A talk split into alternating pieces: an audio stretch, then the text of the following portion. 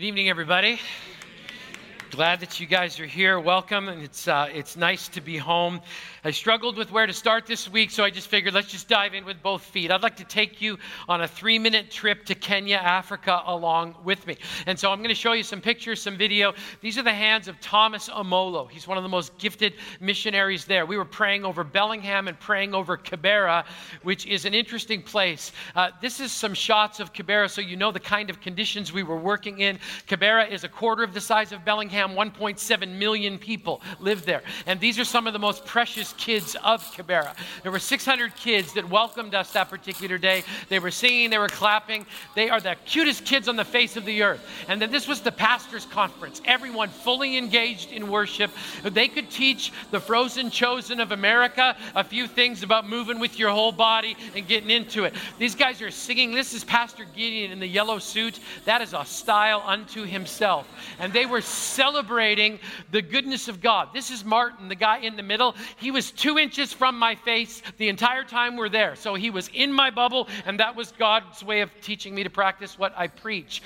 We went out into the countryside. I'd like to welcome you to Savior King's Worship Center, which is one of our adopted churches out there. We showed up to do church, and this little girl, she just captured my heart. I was a puddle by the time she was done, and then she got scared and ran away. We went and did their very first baptisms. This is Nicholas, a young man who had never been submerged in water in his life, and he summoned his courage. We baptized him, and this is my friend Bob Pratt, who got captured by a little baby girl there, who represents to me the future and the hope of this beautiful, beautiful country. God gave me a front row seat on how Jesus is just in the details. You see, in 2008, Rob and Maria Bauma, a couple from our church, were traveling through Nairobi. They met Thomas and Beatrice Omolo. They came home. They called Shirley Storm, our missions director, said, You should meet Thomas and Beatrice. Shirley was going to Nairobi the next week. She made a phone call, and out of that conversation has come two schools with 600 kids a home for orphan children called the Garden of Eden that really is a little piece of paradise a pastor training ministry that's ripple effect is changing thousands of lives, and a church that just baptized its first eight believers. My friends, only Jesus can take that kind of stuff and take it out of a conversation. Can somebody say amen? amen. I mean, that's what God does, right? I love this picture of Thomas. Eh, eh, because we don't go there to minister to them, we go there to partner together. We go there because we have some small thing to give, but we've got so much to learn and so many ways that we can be touched. It's a three minute tour of Africa. Let me take you on about a three and a half minute or so to, uh, tour of Luke chapter 6. I want to give you a quick context of Luke chapter 6. Jesus is talking, and in a nutshell, here's what he says in the first 11 verses He says, Do the work of rest and restoration on the Sabbath. You're going to have to keep up with me tonight. I've had a lot of coffee, just warning you, all right? He says, Don't ignore the commandment. You need to take a day of rest. But if the God of the Sabbath puts a, a restoration project in front of you, like having to, crib, ha, like to heal a crippled person's hand, take a break from your rest, do the work, watch the healing, and see God show up. Then he says this in verses 12 through 16. He says, I want you to do this together. Jesus picks 12 dysfunctional human beings and says, We're going to go out and change the world. You already heard the announcement. If you're not in a small group, you need to get into one. If you're in one, you need to stay faithful. Don't give up and don't get busy because if the devil can't make you bad, he'll make you busy. Then Jesus says, do the right perspective or keep the right perspective. He listens to the words of Jesus. He says this, and be prepared to be deeply offended. Blessed are you who are poor, for yours is the kingdom of God. Blessed are you who hunger now, for you will be satisfied. Blessed are you who weep now, for you will laugh. Blessed are you when people hate you, when they exclude you and insult you and reject your name as evil because of the Son of Man, otherwise known as Jesus. Rejoice in that day, leap for joy, because great is your reward in heaven. That's how their ancestors treated the prophets. Here comes the offense. But woe to you who are rich. You've already received your comfort. Woe to you who are well fed now. Oh boy for you will go hungry. Woe to you who laugh now, for you will mourn and weep. Woe to you when everyone speaks well of you, for that is how their ancestors treated the false prophets. And all of my first world American sensibilities and priorities are now deeply offended by the Word of God because it's struggle for me to hear when Jesus says, Guys, you focus on now, I want you to focus on eternity. You're looking for blessing now, but it's actually going to be woe to you. Then he says this in the next 10 verses do the right work with your enemies so here's what Scripture says. Not sure I like it, but here it is. Our initiative as believers, those who hear and those who are sealed with the Holy Spirit, here's what we're supposed to do with people who hate us. This is our role, this is our response, this is our initiative. We're supposed to do good. Do good, which means this if my crazy neighbor hates me, I mow the part of the lawn that we're in dispute over. If my crazy neighbor hates me, I go and get his garbage can and I roll it up underneath of the eave because that's what Jesus would do. If my coworker hates me, I don't respond with more hate. I do good. If someone's antagonistic towards me, I turn the other cheek. And this stuff is hard for us, easy to preach, hard to do. The scripture says we take the initiative, we do good. It's active, it's active tense. We do good to them. The scripture says we're to do good to our enemies and we like that other verse, right? If you do good to your enemies, you're going to heap hot coals on their head. And so we think in our head, that's what I'm going to do. I'm going to do something nice so they suffer. Mm, not what God's talking about. Do good to those who hate you. It requires action on your part. Then it goes deeper. Bless those who curse you. So if someone, a neighbor, a coworker, a family member, they're cursing you, saying wicked things about you, your response seems dysfunctional in our modern world, we're supposed to bless them. Bless them. That's hard when someone's slandering you until you remember Jesus could have slandered all of us in front of the Father and given us what we deserve, but that's not what he did. And he said, I just want you to follow my example. Boy, it's quiet tonight. You guys are quiet. We look at that and go, that's crazy. And we read our Bible and we go, no, that's Jesus. If someone curses you, you bless them. And then it goes deeper pray for those who abuse you which means I don't get to lay awake at night and replay revenge in my brain over and over and over again. No, I'm supposed to pray for them instead of dreaming or actually hurting them. I'm supposed to pray for those who abuse us, pray for those who would attack us. I'm supposed to lay in bed at night and instead of dreaming of revenge, I'm supposed to pray that God stirs them and heals them and helps them and delivers them and saves them in any that that's crazy talk. That's Bible. Then there's some crazy verses about mercy and judgment and forgiveness. Is anybody else squirming yet? We haven't even got to where we're going. And then comes verse 38. Out of nowhere, give, and it will be given to you. A good measure, pressed down, shaken together, running over, it'll be poured into your lap. For with the measure you use, think of yourself holding up a standard on somebody else. For with the measure you use, it will be used to measure you. Oh. Now, before you jump to the wrong conclusion, don't get stuck in the first part of the verse, okay? Given it will be given to you. Just stop for a second. Here's the wrong interpretation of Luke 6 38. Wrong interpretation. Giving's my ticket to prosperity. I mean, that's what I'm supposed to do, right? Give, it will be given to you. That's what it says right there. If I give, I'll get. That's a version of prosperity gospel. It goes like this If I put a, buck, a dollar in the bucket, God will give me 10 back. It's the rule of the Rolex. I just throw my Timex in, and God chucks a Rolex on my watch. That's how it's supposed to be. Given, it'll be given. It says it right there. Words of Jesus. Money back guarantee, right? Wrong. That's twisted thinking. And we run into it all the time. The offer we can't refuse if we don't really understand it. I got an offer I couldn't refuse this week. Silver envelope came to my, uh, my mail office box here at the office. I opened it up, and right in the inside it said, Grant Ernest Fishbook, you've been pre selected. Not just selected, I've been pre selected. These guys are excited about me. They picked me. I mean, this, these guys like me so much, they're going to give me a brand new piece of plastic. And I'm so excited about that, right? They, and I didn't even ask for it, they just sent it to me. It says you can exercise your new financial freedom. It said people with outstanding financial credentials like yours deserve an outstanding credit card like ours. Like they're offering me a platinum, gold, silver, double uranium card because of who I am. The letter said, Our credit line matches your financial intelligence, which means I get the smart rate reserved for smart people, because apparently there's dumb people that get to pay a different kind of tax. And because I'm so smart, they're actually offering me this gift. I mean, these people are incredible. And then they say, with every dollar you spend, we'll give you bonus points that raise your credit ceiling. In other words, if I borrow everything I can today, I'll be able to borrow even more tomorrow.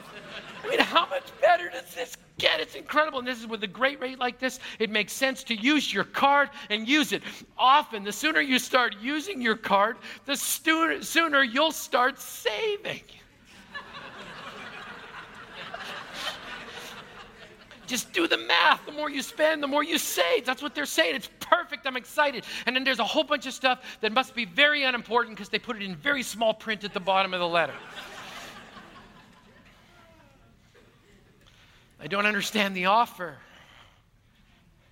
And if I don't understand the offer, how can I possibly understand in this verse what God is saying? I mean, according to this little envelope, actually, because I did read the, the fine print, um, it basically said, you can borrow whatever you want to. We're going to charge you 28.99% interest. But we get fooled, right? Give to get, name it and claim it, put it on a wall and frame it. And don't think about the fact that over it's going to take you seven years to pay off a thousand bucks. They tell us just focus on the card. And we all get wrapped up in it, right? Giving you'll get. That's how it works, right? Right? And then there's this little minority report that shows up in Luke 6:38. Give and it will be given to you.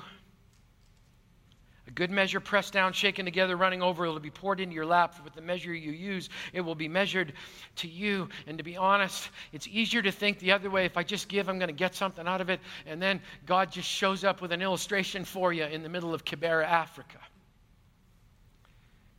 We bought 600 bananas to bring to the kids at the school.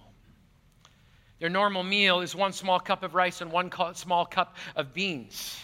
That's what they get every day. That's all they get every day. You hand someone a banana on top of that, it's a big deal. It's not a big deal in our culture. We buy them in bunches, they get them one at a time. So the banana's, banana's a big deal, and while we're handing them out, Thomas told me to watch the kids. So I'm watching. And I'm watching the children receive the banana from me. And instead of wolfing it down like I would expect every kid to normally do, they would reach into their little bag and pull out a little piece of cloth and wrap it up and put it inside the bag. And I asked Thomas what they're doing because that's not the way I see kids act these days. And he says they're taking it home to share with their brothers and sisters. This little boy, right here in the middle, yeah, yeah he preached the best message on generosity I've ever seen in my life. I gave him a banana in his school classroom. He popped the top, and I thought he was going to be the exception. He took the world's smallest bite off of the top of it, barely left a mark with his teeth, and then saw that I was looking at him and handed it back to see if I wanted some.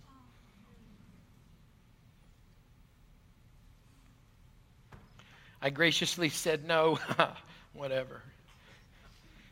And he wrapped up his little banana in a cloth and stuck it in his bag because there were hungry people at home. He showed me extravagant generosity, and Jesus screamed a message to me through this little tiny boy. I mean, I'm the one with the Bible degree, I'm the one with the fancy American church with the seats with the coffee cup holders, and this little guy just started preaching the word to me. You know what I learned? This is what I learned. I learned I can't outgive God. Can't outgive it, can't be done. You can give it your best shot. Just give it a shot sometime. See what happens. Because God's response is always just giving and giving and giving and giving. Give and it will be given. That's just the way. Now, it's not the same way. I've learned I only see blessing in the form of this. God says, actually, that little boy doing that, but I tell you, I would not, you can't pay me for what I learned from him. What did I learn? I learned Jesus promises a return on pure generosity. A return on pure generosity. If you give it, make a sacrifice, God will give you so much more in return. Better than a Rolex, He might send you a pint sized preacher to shatter your heart. A good measure, a full cup not just dipped out, but pressed down, condensed and compacted, shaken up over the top. That's what that little guy was to me. And he took this lesson in generosity by extending a banana back to me, and he poured it all over my American greedy heart. And I was wrecked by him. What did I learn? I learned that Jesus is the ultimate standard for generosity. I didn't have a measuring stick left. Because I've learned this. If you hold up the measuring stick to other people, Jesus will say, okay, then let's use that measuring stick on you. Isn't it amazing how you use that to measure other people and always come up short? No one righteous, not even one. Let me just take a moment here and be sh- kind of kind of transparent about my own generosity standard for just a second. Here's how I started with this whole thing. I started with the standard of never. Never gave anything. Never gave myself, never gave money, never gave my time, not interested in anything. And how did I reconcile that in my head? I can't afford to. I can't afford to. I need to keep up my standard of living. I need, I need stuff. And when I was a college student, 10% of nothing is nothing. So I'm just going to keep what's mine. And I was offended when the Bible said this to me whoever loves money never has enough. Boy, I've learned that to be true. What have I learned? I've learned that, that, that I can't afford not to. How can you not respond to a little boy that wants you to share in a banana that could change his family's day or week? So I shifted from the standard of never to the standard of convenience. That was good. I'll give a little, but I'm going to give it when it works for me, right? I challenge anyone to find a verse in the Bible that says, Give as you feel led, even though we use that language all the time. Give as you feel led. Can I be honest with you? I don't ever feel led. Not on my own standard. Are you kidding me? There's never a convenient time. What keeps us from being that kind of generous? You know what keeps us in this context? Fear. We think if we look after anybody else, that God's going to leave us hanging.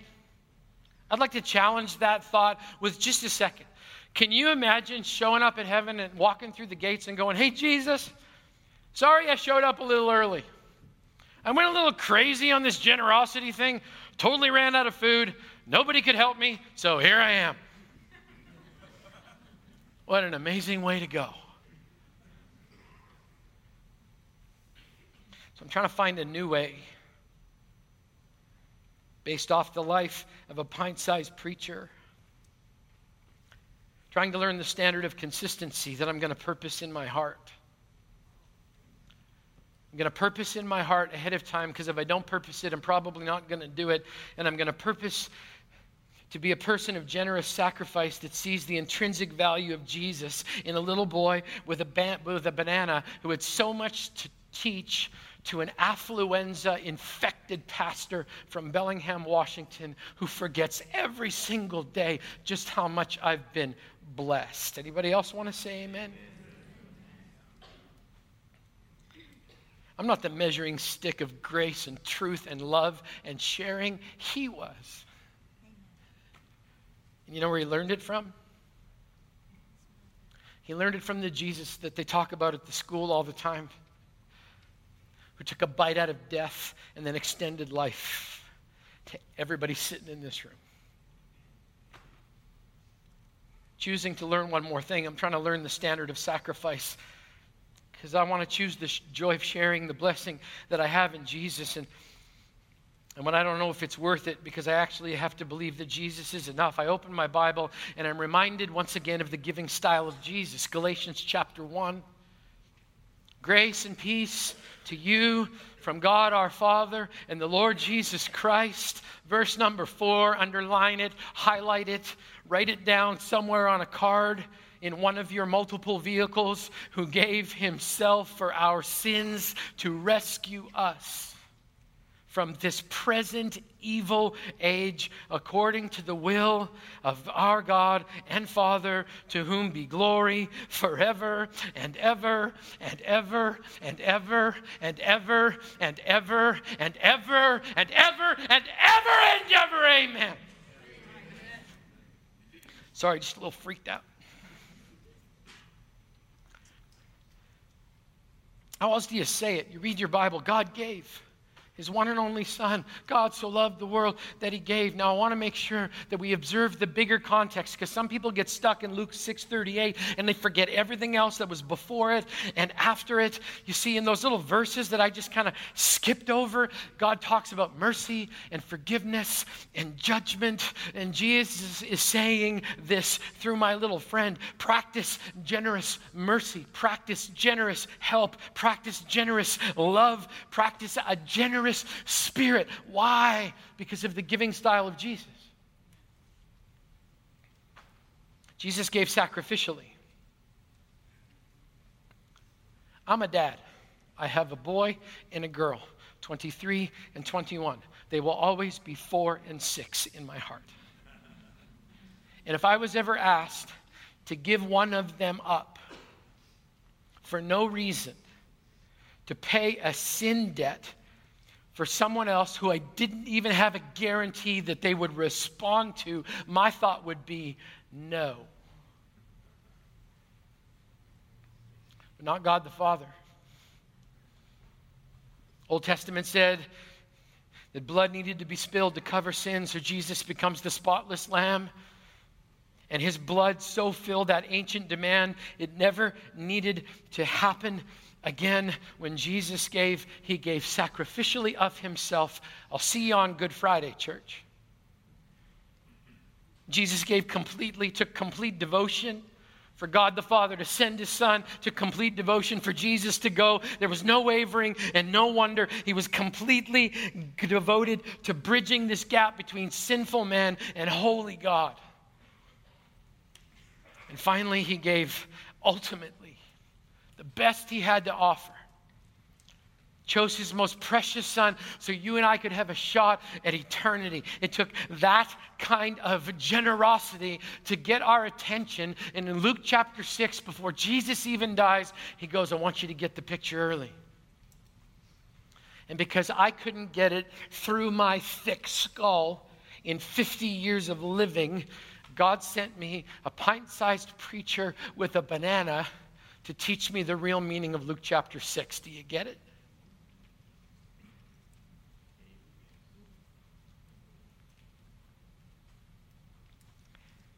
So the question is what in the world are we going to do with this opportunity? I'm trying really hard not to guilt you, but I'll do that if I have to. Just saying. Every year we do this beautiful thing called Missions Month, where we try really hard to get outside of our little bubble. And believe me, I'm not trying to make anyone in the room ashamed of the bubble of blessing that God has placed you in. I would like to encourage you to at least stop and say thank you every once in a while. Like just to say, God, I actually get it. I mean, the worship team did such a beautiful job. It's the breath in our lungs, so we pour out our praise. Boy, we could learn something about the passionate way that they worship. I asked Thomas, I said, why all the dancing? Why? You think we're loud here? You have no idea. Add another 30 decibels, they're not even getting close. And they sing and they dance till they're exhausted. And I asked Thomas, I said, Thomas, why? Because you know what we're doing? We're dancing on the defeat of yesterday so that our heart swells with gratitude for the blessing of today, so that we don't give up on the hope of tomorrow. That will preach.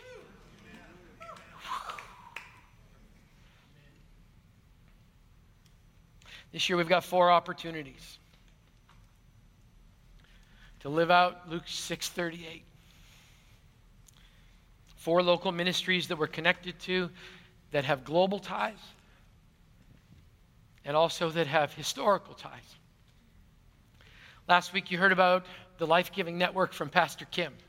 I think Kim's actually here. I told you he was energetic. I warned you. It's awesome. And Kim talked about what it's like to train pastors across the globe and watch the ripple effect go out. He told us last week we serve the unstoppable Jesus. So engaged. The Life Giving Network is one of our four. New Vision Soccer. And uh, here's another thing you should know. Each one of these ministries is somehow connected because at some point God had these people right here in our family and stirred them. So it's personal for us. New Vision Soccer uses soccer in Tanzania to share Jesus with kids. I have watched a group of young men who were formerly homeless and hiding be drawn out through the vehicle of soccer to play on the only grass field in the area in Tanzania. And you guys helped pay for the soccer field, and, you, and you're helping be a part of it. And that whole ministry is run by Nathan and Jill Graff, who usually sit here on Saturday nights, and nobody even knows what they do. But they said, How about using the world's most popular sport, which, by the way, is not American football, just in case you're wondering? But what if we use soccer to reach kids for Jesus, and now it's grown into a trade school and an opportunity for kids to learn how to make guitars of all things. I mean, it's the most incredible expression. And I've seen those boys and I've seen how their lives have changed. And I'll tell you what, get in a front row seat. Just in case you're wondering, you want to know why I got to go to Africa? It's because of your generosity.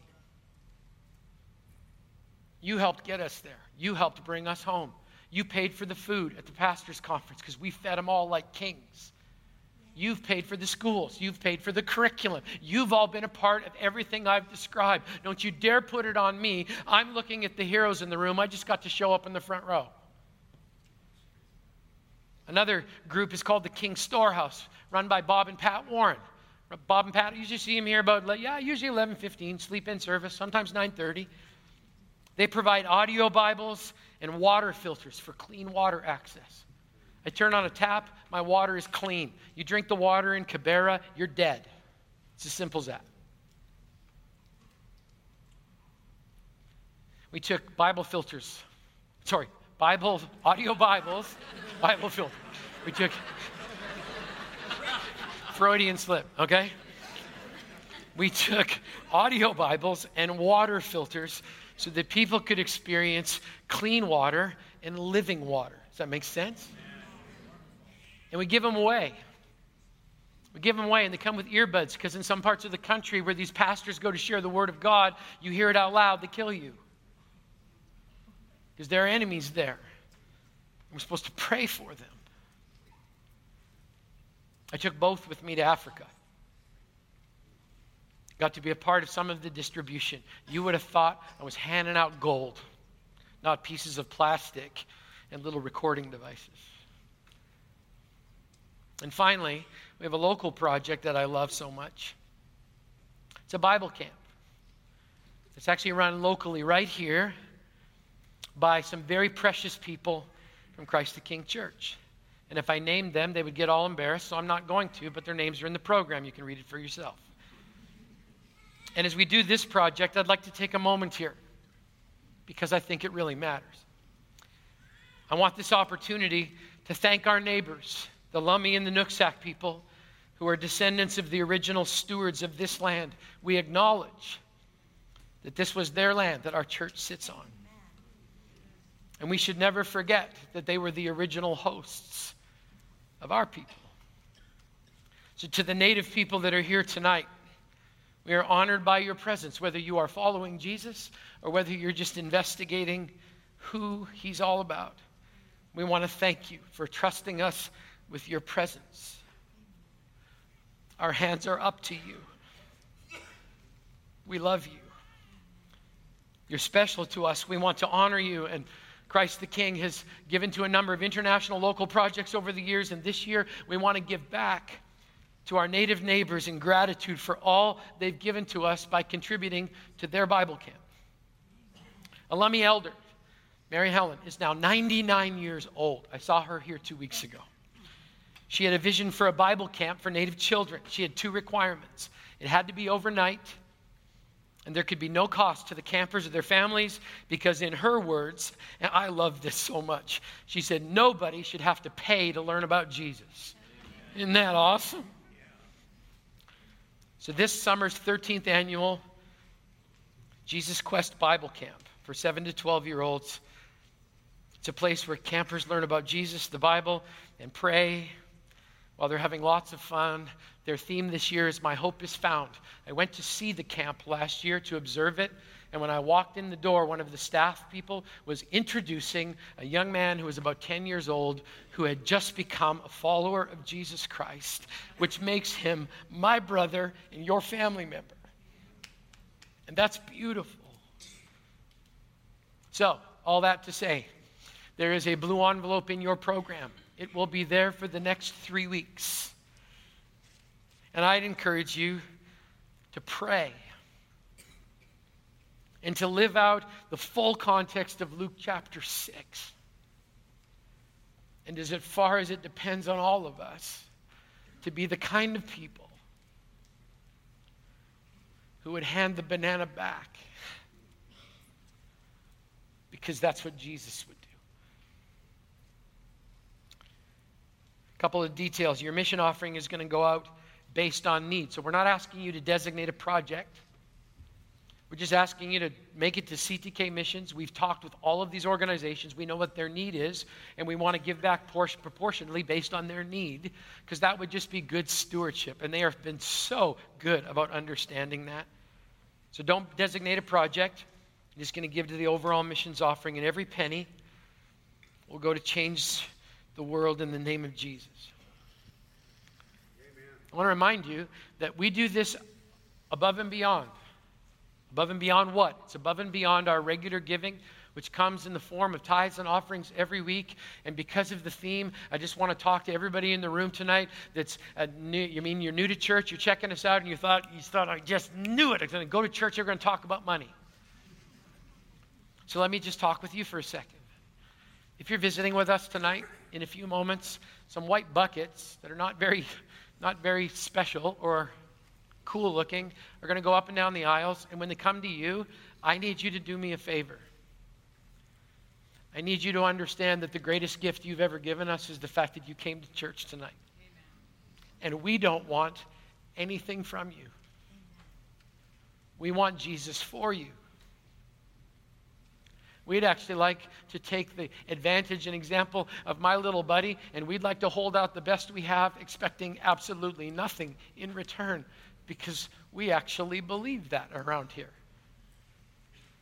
So if you're visiting, just ignore the bucket, hand it to the next person. Nobody's going to think twice. But we're going to get ready in a moment to give back to God our tithes and our offerings. If you need to think and pray about this, I'd encourage you to take that little blue envelope home for a couple of days and go, okay, God. That's what Luke 6 says.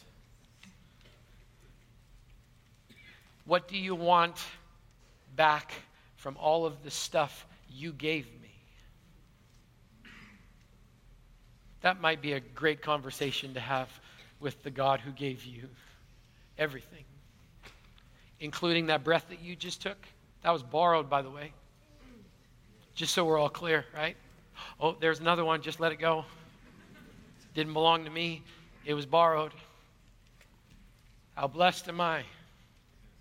God has given me so much, including a church family that every once in a while kicks me out and sends me to the other side of the world to learn really hard lessons about generosity from pint sized preachers who preach really, really, really good messages. I hope I've represented him well to you. Would you pray with me?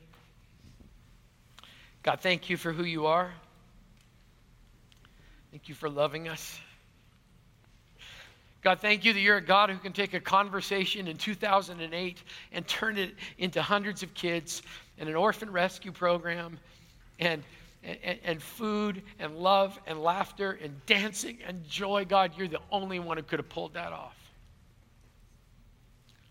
Lord Jesus, I pray right now over Thomas and Beatrice Amolo,